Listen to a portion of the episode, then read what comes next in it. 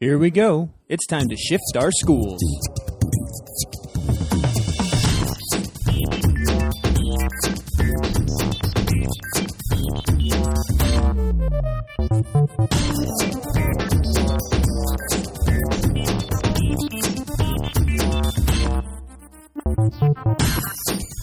Welcome to Shifting Our Schools podcast. Shifting Our Schools is created and produced by Jeff Utecht and David Carpenter.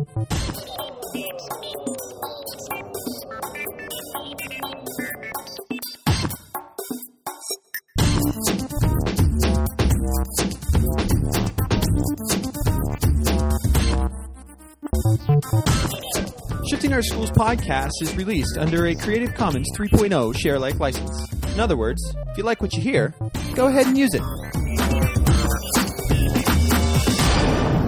Well, welcome back to another Shifting Our Schools podcast. I'm so excited about tonight's shows. I have two just amazing educators joining us tonight uh, from the Asia region. Two of my favorite people to work with, and quit laughing, Kim. Um, so we're going to get started tonight. And what we're going to try to do is really focus in on student learning. And our essential question tonight is going to focus around how do we move students from being dependent learners to independent learners. And we're really going to be focusing on projects that we're doing in schools and how do we move kids along along this uh, continuum of technology and help them to become independent learners on themselves. But before we get to that, let me go ahead and introduce our guest tonight, starting with uh, somebody who's about, I don't know, 20 kilometers south of me in downtown Bangkok. How are you tonight, Kim Cofino? I'm good. Thank you, Jeff. Glad to be here. And then up to the north, uh, from my own stopping grounds, is Amanda Ducardi. How are you tonight, Amanda? Mm, I'm doing well, thank you. And as usual, from the tiny island, Mr. David Carpenter. How are you, my friend? Hello, hello, everybody, and welcome to the show. And Jeff, how are you doing? I, I'm doing fine. Although I'm getting bitten by mosquitoes, but other than that, I'll I'll live. So that's the way it goes. Um, David, why don't you get us started? Maybe uh, throw in your two cents about our essential question tonight, and get us started into a conversation, and then we'll we'll go ahead and jump in and, and share some links and just have some, a good conversation around student learning. Excellent, excellent. Well, as you mentioned, our essential question is how to move students from being dependent to independent learners. And so often our shows talk about um, our classrooms that we want to be constructivist and centered around students. But we sometimes struggle with students who become, um, I guess, very schooly is the term we're using, and not as independent as we would like them to be. Uh, I, I, was thinking about this and I, I framed it is if we're going to have these shifted learning communities where the classroom is centered around the students and not the teachers, and we want our students to be pursuing their own interest and their own questions, and where they're creating these project based learning outcomes, we definitely are going to need them to be as independent and self motivated and very curious lovers of learning. And so the question tonight is how do we, in a lot of ways, how do we keep that natural curiosity alive? Um, so we have our guests, uh, Amanda and Kim. Uh, Kim, why don't we start off with you? Uh, what are some thoughts you have about this essential question? Sure. I think um, you talked about keeping the natural curiosity alive and building on their own um, questioning and wondering and their inquiry about what's going on around them. I think tapping into individual student interests is obviously the beginning point. But I also think there's something to building confidence and helping kids understand that they can solve their own problems and then help each other and build um, kind of a support structure in the classroom. And I think sometimes teachers shy away from that because they feel a little bit like they have to know everything or that the kids are depending on them for knowing things. But um, if we can kind of instill that level of confidence and that you can figure it out and you won't break anything and, and everything is is um, easy to resolve, I think that's kind of what we need to get to for everybody, for the kids and the teachers alike. Mm-hmm. Do you think we do a disservice sometimes by by pretending we know it all? For sure. Yeah. I was just thinking that um, Kim and I were sitting in the office today, and we had a teacher come in because this is what made me think of it. We had a teacher come in who was trying to use an Excel or was uploading an Excel sheet to uh, Google Docs, and the lines didn't come out exactly the way he wanted to. And it was interesting because he wanted them to be just perfect, and we couldn't figure out how to do it. And I think it was actually, I think it was him that said, "Oh, I'll just have the kids do it." And Kim and I are like, "Perfect! You tell the kids to fix it. Like they'll be able to figure it out." You know, and, and it's that whole that we don't always have to have the answers all the time for the kids. That there and there are things like that, like how do you bold a line in Excel that some kid you know is going to dink around in there until they figure out how to do it. So. Empowering Yeah, and I- them that- to be in charge of their own Yeah. learning, I think. And not just empowering the students, but empowering the teachers as well. Where we're at right now at Shanghai American School, with us going one to one next year, you know, the big buzz around the school is okay. My teaching really is going to have to look different now, and uh, you know, this year has kind of been a pilot year, if you will, because we have had so many Mac laptops in our school, but the teachers are are kind of having to change the, the, the way they teach, and they're having to go in there without knowing everything, and they're kind of learning along with the kids. So, you know, we're talking about going from dependent to independent learners. I think it's about giving everyone kind of the resources and the same equity of access so that everyone is on the same level playing field so that they can move forward together, and that's teachers and students alike. Yeah. Uh, David, how important you when you when you were introducing this, you were talking about backwards by design. How important how important do you think that is when we're talking about creating projects that allow kids to be independent learners? The uh, I wrote a post a couple weeks ago where my two sons, who aren't at my school, I'm at school,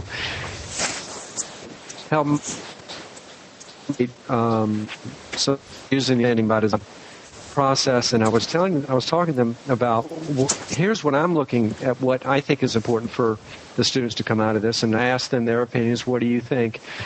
And then I think really got what them, got them excited is is what Kim was saying that empowering and engagement that they came into it when we talked about not only the assessment stage but the activity stage. So I, I agree with agree with you because I'm always a believer that if we have the student voices involved in not only what we're learning, there are always going to be parameters because we do have our curriculum, but that they can step in and say, here, here's some things that really get me excited, or here's some books that I've read on that, or I played these games online, or um, I was talking to a friend who had these ideas.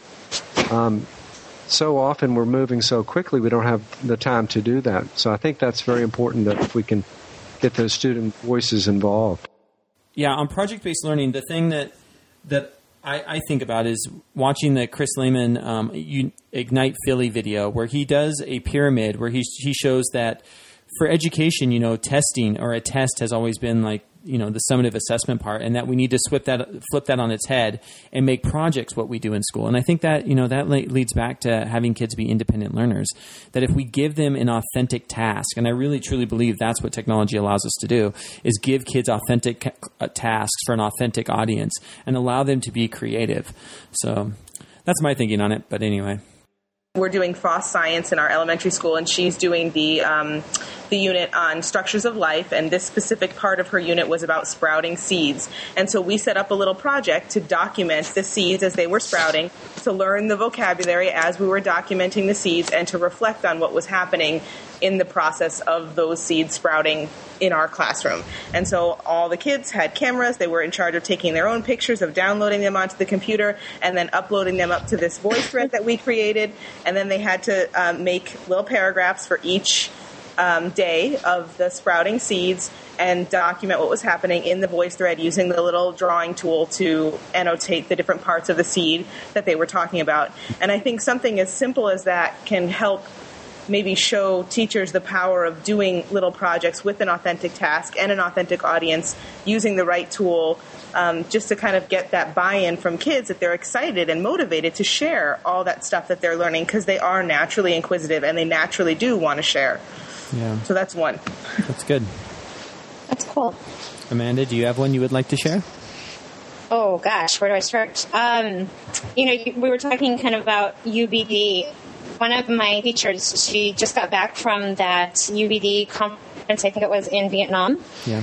Um, but she's actually addressing the essential questions within her science classroom on a wiki. And what we've done is we've created a wiki um, for her class. She has her uh, essential questions for each unit of study. And then basically each student is in charge of answering those essential questions throughout this unit of study, but it's open on how they're going to do it. There are four essential questions. Only one of them can they actually sit down and type out the answer and put the picture up. But for the other three, they're they're experimenting with the technology. They're using um, iMovie. They're making a quick photo story. There, some of them are even going higher and using like um, Final Cut. Um, but what's really cool is that they're kind of one upping each other and kind of challenging each other with the technology. And what this has done is it's given us an opportunity to talk about bells and whistles of technology versus the content knowledge. Um, and so I, am just I'm really proud of, of how the kids are doing as far as taking their content knowledge even further and not just relying on the bells and whistles of the technology to, to make it good. A lot of our students are not independent learners and they're not owning their learning as they should be. So we're moving in that direction. And, and um, so maybe if you could share a little bit more on the way you all do your student led conferences and what are some byproducts that you see from it? Oh, gosh. Um, yeah, the student led conferences have been extremely powerful at our school. And what's wonderful about it is that the kids know that they're coming. And so they really do spend the entire year kind of creating a portfolio, if you will. Now, um, we have you know, well over 330 kids and about 120 laptops in our school. So, you know, maybe a one to three ratio on the computers. And that's, that may sound like it's a lot, but with the amount of technology that the kids are doing, we actually struggle for um, time for the kids to actually use all of that tech in the school. Now, with that said, each child still has a blog in the middle school. All 350 kids have their own blog, and I can pretty comfortably say that they're blogging between three to five times a week, if not more. Wow, that's great. Um, and a lot of what that blogging is is it's about um, reflecting on their own learning in every single class. You mm-hmm. would kind of expect that the blogging naturally happens in the humanities classes, you know, where they may have a reading blog or something. But what I'm finding is that it's my science classes, my arts classes, mm-hmm. my you know my Chinese classes that have the most amount of blogging, the most amount of reflection on their learning. And so the products that the kids are creating throughout the year, they are basically just putting up on their blog and they're showcasing um, their own learning through their blog throughout the year. So that when student conferences come around you know they have everything linked. They've gone through and they said okay yes this may be a science category but then they just go ahead and recategorize it in the slc category and everything's right there for their parents once they come in. Yes. Yeah that's great it's, it's worked out really well.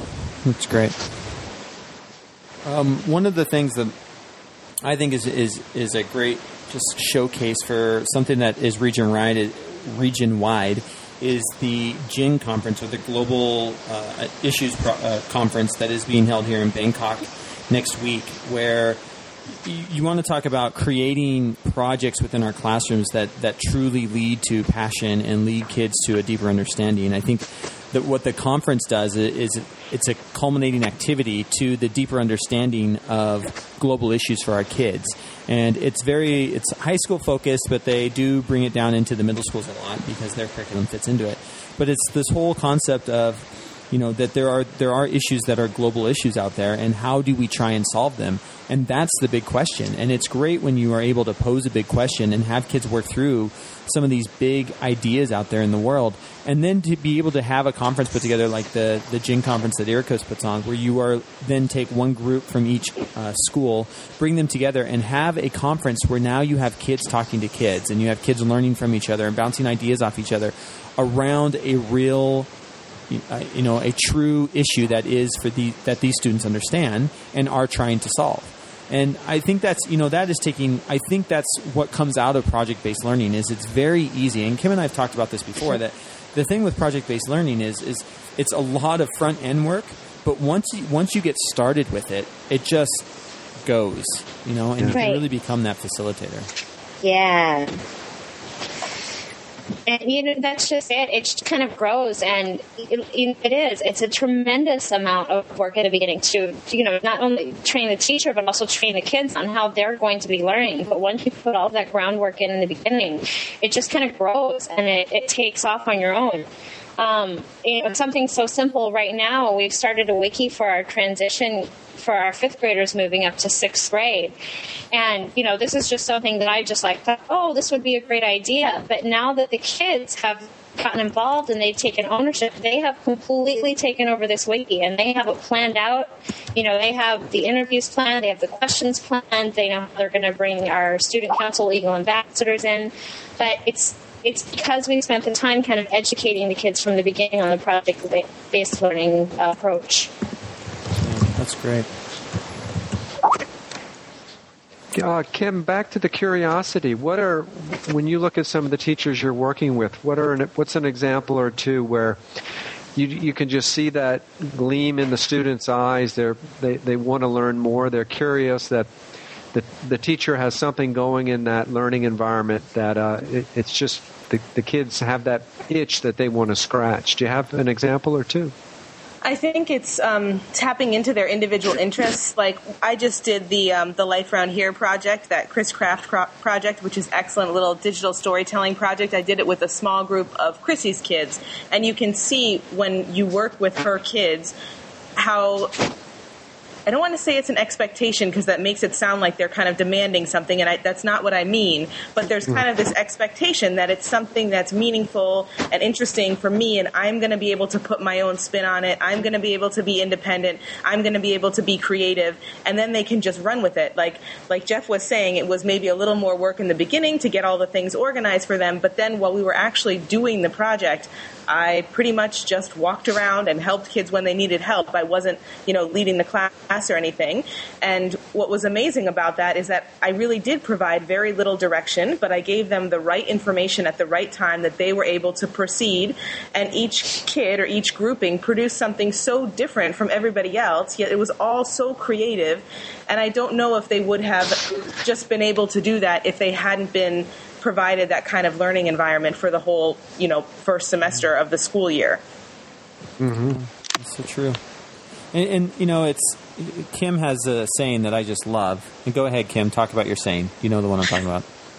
my saying is that uh, using technology successfully in the classroom is not a skill set, it's a mindset and a willingness to be flexible, to fail, to try something in front of the kids and maybe it works, maybe it doesn't, to start a project and maybe decide it's not working or to start a lesson and decide it's not working and move on to something else and, and to ask the kids for help. And it's that kind of letting go of control that allows you to benefit from both the student experience and your life experience and just kind of make a whole learning environment that that encompasses both the students and the teachers. And I think that's something that we all have to work towards because as teachers, naturally, we do kind of like to control things. It's just in our makeup.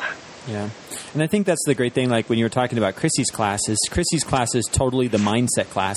And the exactly. interesting, and, and it's, it's Chrissy, Chrissy Hellyer who we're talking about, and we'll make sure we give a link in the show notes so that you can go see the gazillion projects that she does all the time. But because she has that mindset, I think, like what Kim was saying, is that mindset now has trickled down to the students, where the exactly. students have that mindset now where, you know what, I can do anything. And one of the things I love in Chrissy's class is she's got a post, a big piece of poster paper in her room, and she just has listings of who is a expert on any given tool on the laptop. So as we do something for, you know, we do a project that does, you know, that includes GarageBand. Like I was in her class and we did a, a uh, project that dealt with GarageBand. And after we got done with the project, she just said, "Okay, if you feel like you're an expert and you could help somebody else using GarageBand, go put your name under GarageBand over on the on the tool list." Well, ma'am, by this time of year, you've got enough kids in the class to cover any tool you want to do, and so the tool has become so minute of the focus at this point. Yes, that it's really truly just about you know Kim or I mean Chrissy comes in and is just like, "Oh, we're going to do this," or "What do you think about doing this?" And the kids can just roll with it because they're used to they're used to that you know ambiguity of just learning and be and having fun with it. And I think that that's just so important. It's so great to see um, a classroom that that is truly about the mindset, not only for the teacher but about the kids as well. And I think those kids have the confidence to try things and they're not worried about if it doesn't work the first time. They know they'll figure it out. Because, like everybody else in this chat, I work in lots of different classrooms. And I just had an experience where I went into one of my favorite classrooms. I love going in there, don't get me wrong. But I, I was talking to them when I, I go in maybe every other week, every three weeks, once a month, something like that. And I was talking to them about let's make that list, that exact same list that Chrissy has of who knows how to do what things. And we all agreed that there are, we have these experts and there's eight experts in each area and they really can do it on their own. And I asked the kids, how do you feel about that? And they're like, we really feel a lot better if you're here with us. And as yeah. loving as that is, like I, I really don't want it to be dependent on me. I want it to right. be dependent on them. But yeah, you do. I, the teacher has to foster that environment. It can't be. It's not. Doesn't come automatically.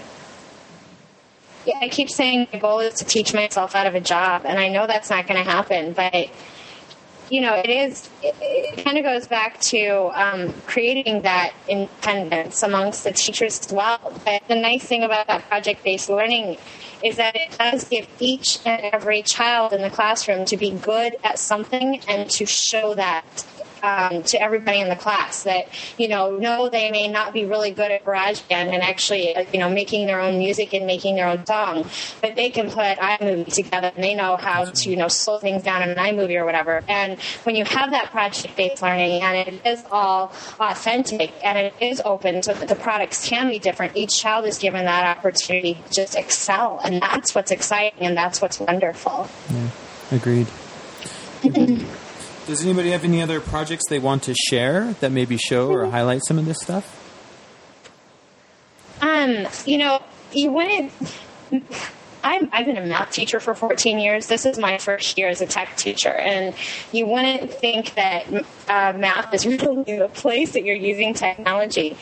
But one thing that my math teachers have done this year is they have allowed the kids to create their own math videos. Mm. And, you know, it's February, we have all of this new vocabulary in algebra, and so they, they opened it up to the kids and they said, go make your own movie. And the kids are excited because we have the Shanghai Student Film Festival coming up. And so they're like, oh, wow, maybe I could win, you know, like I'm a MacBook Pro. Okay, they're not going to win that, but they're hopeful. Yeah. Um, but what the kids have done is because it has been so open ended. And because they've been allowed to kind of play and to be creative, they've gone and created some really amazing and fantastic things.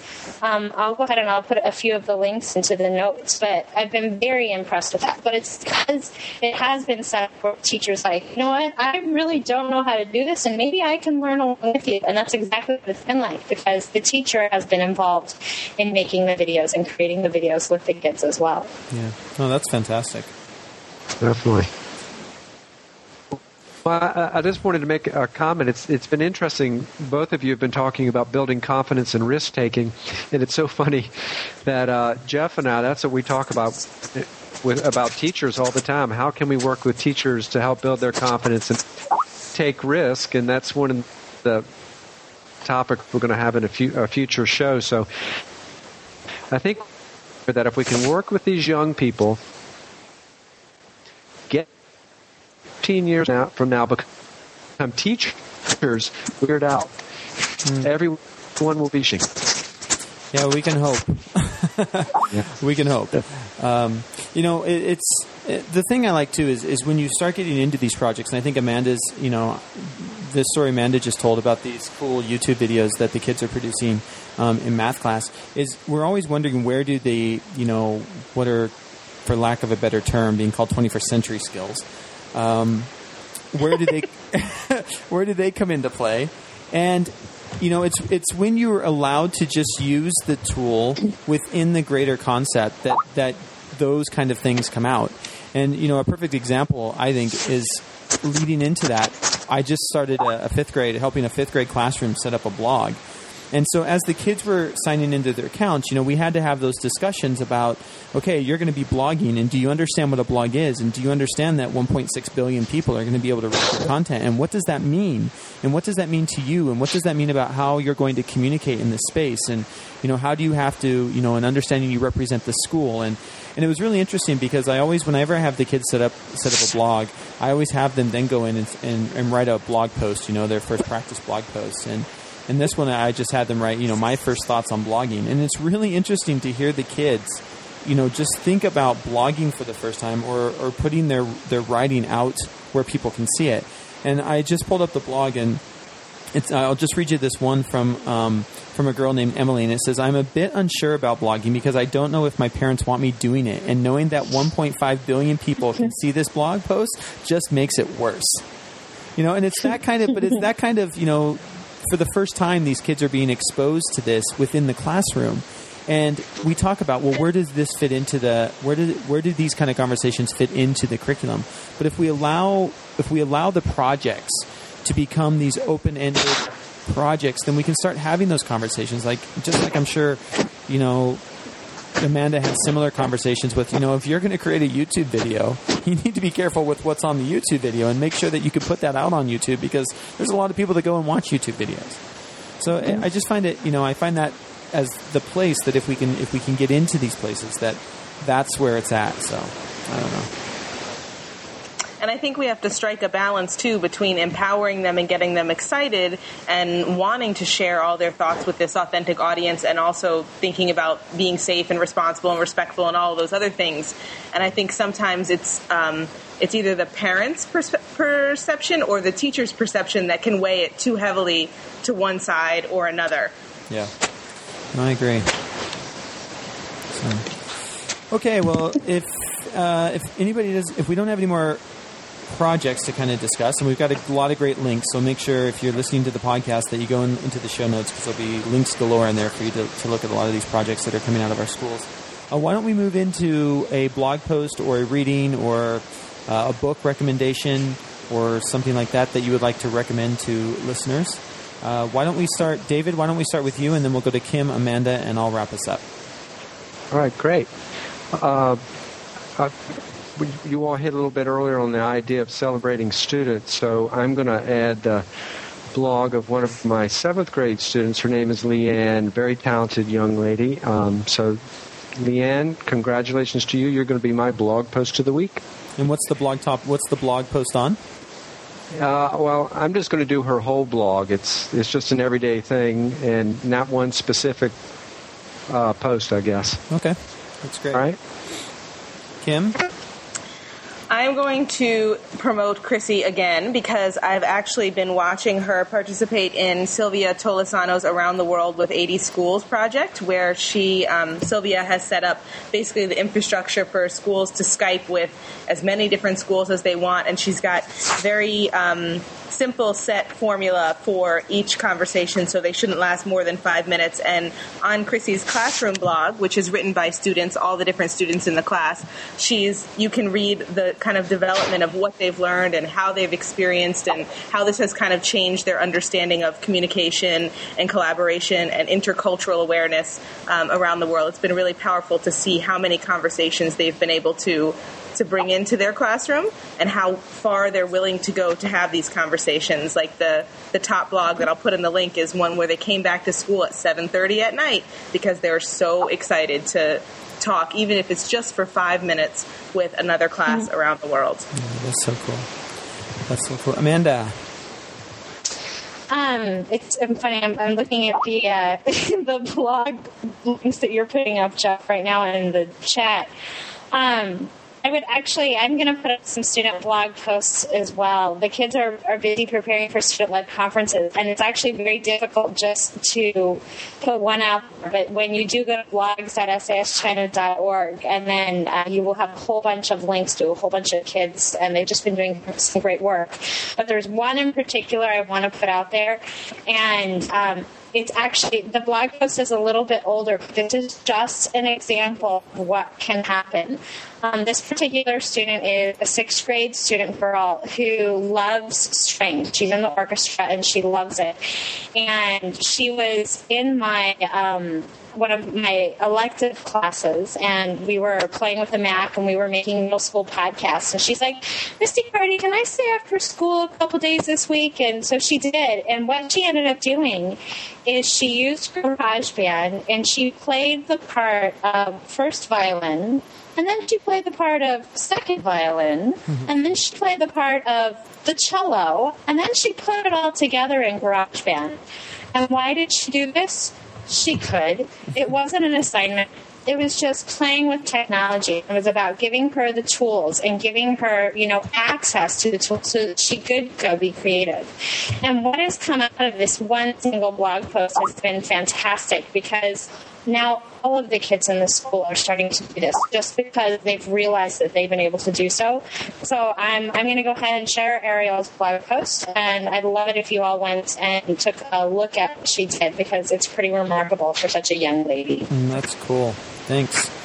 Mm-hmm. Um, I'll finish up with two blog posts. Um, one is one comes from Shanghai, and this was one that was forwarded to me from a teacher in Shanghai. It's a fantastic one. It's actually an IB chemistry blog um, that's written by 11th graders, and they just do some the most amazing in-depth thinking that I've ever. I mean, there's no way I'd be able to write like this when I was in 11th grade. That's how crazy this stuff is. And uh, there was one interesting though one that came up a few weeks ago. It came up on the 26th of February actually, and, it, and the title of it is "Is techno- Is technology making us impersonal?"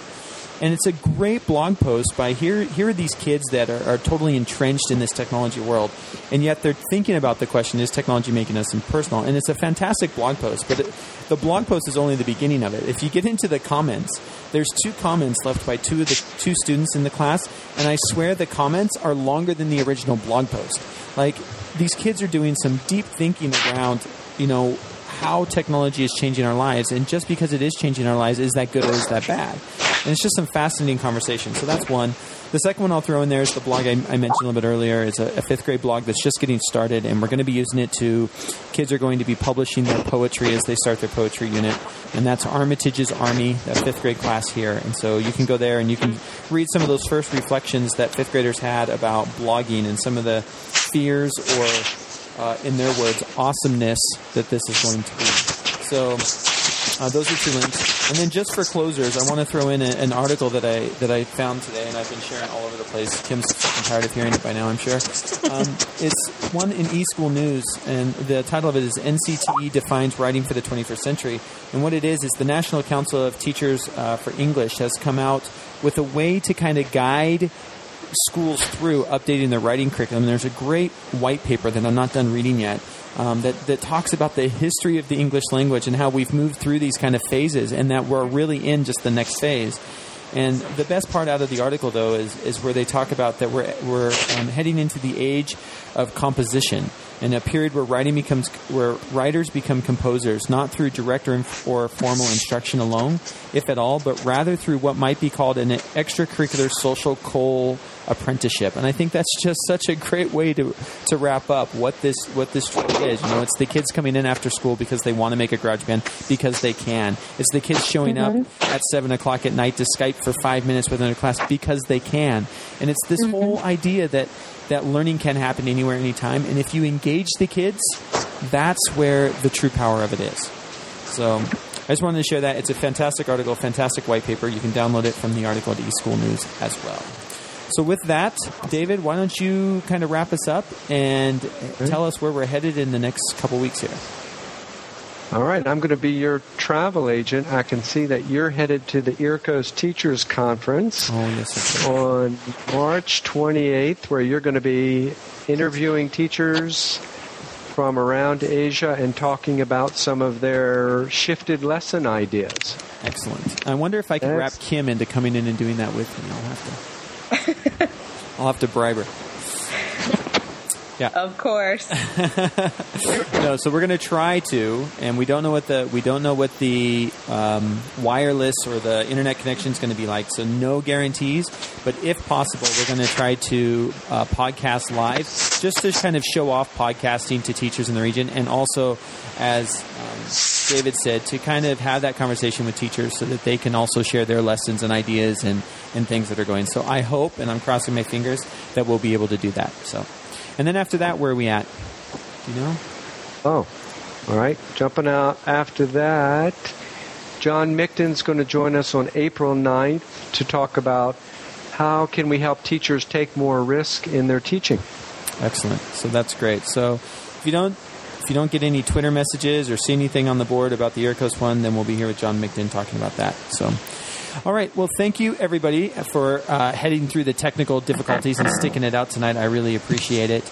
Um, Amanda, it's always a pleasure, and keep doing the most wonderful things. And good luck with your one to one transition at Shanghai American Thank you. You guys head there next year. Thank you, thank you, thank you. Kimbo, I'll see you tomorrow at work. See you tomorrow. All right. Thanks, David, as always. And that's another Shifting Our. Schools podcast. Until next time, keep shifting those schools.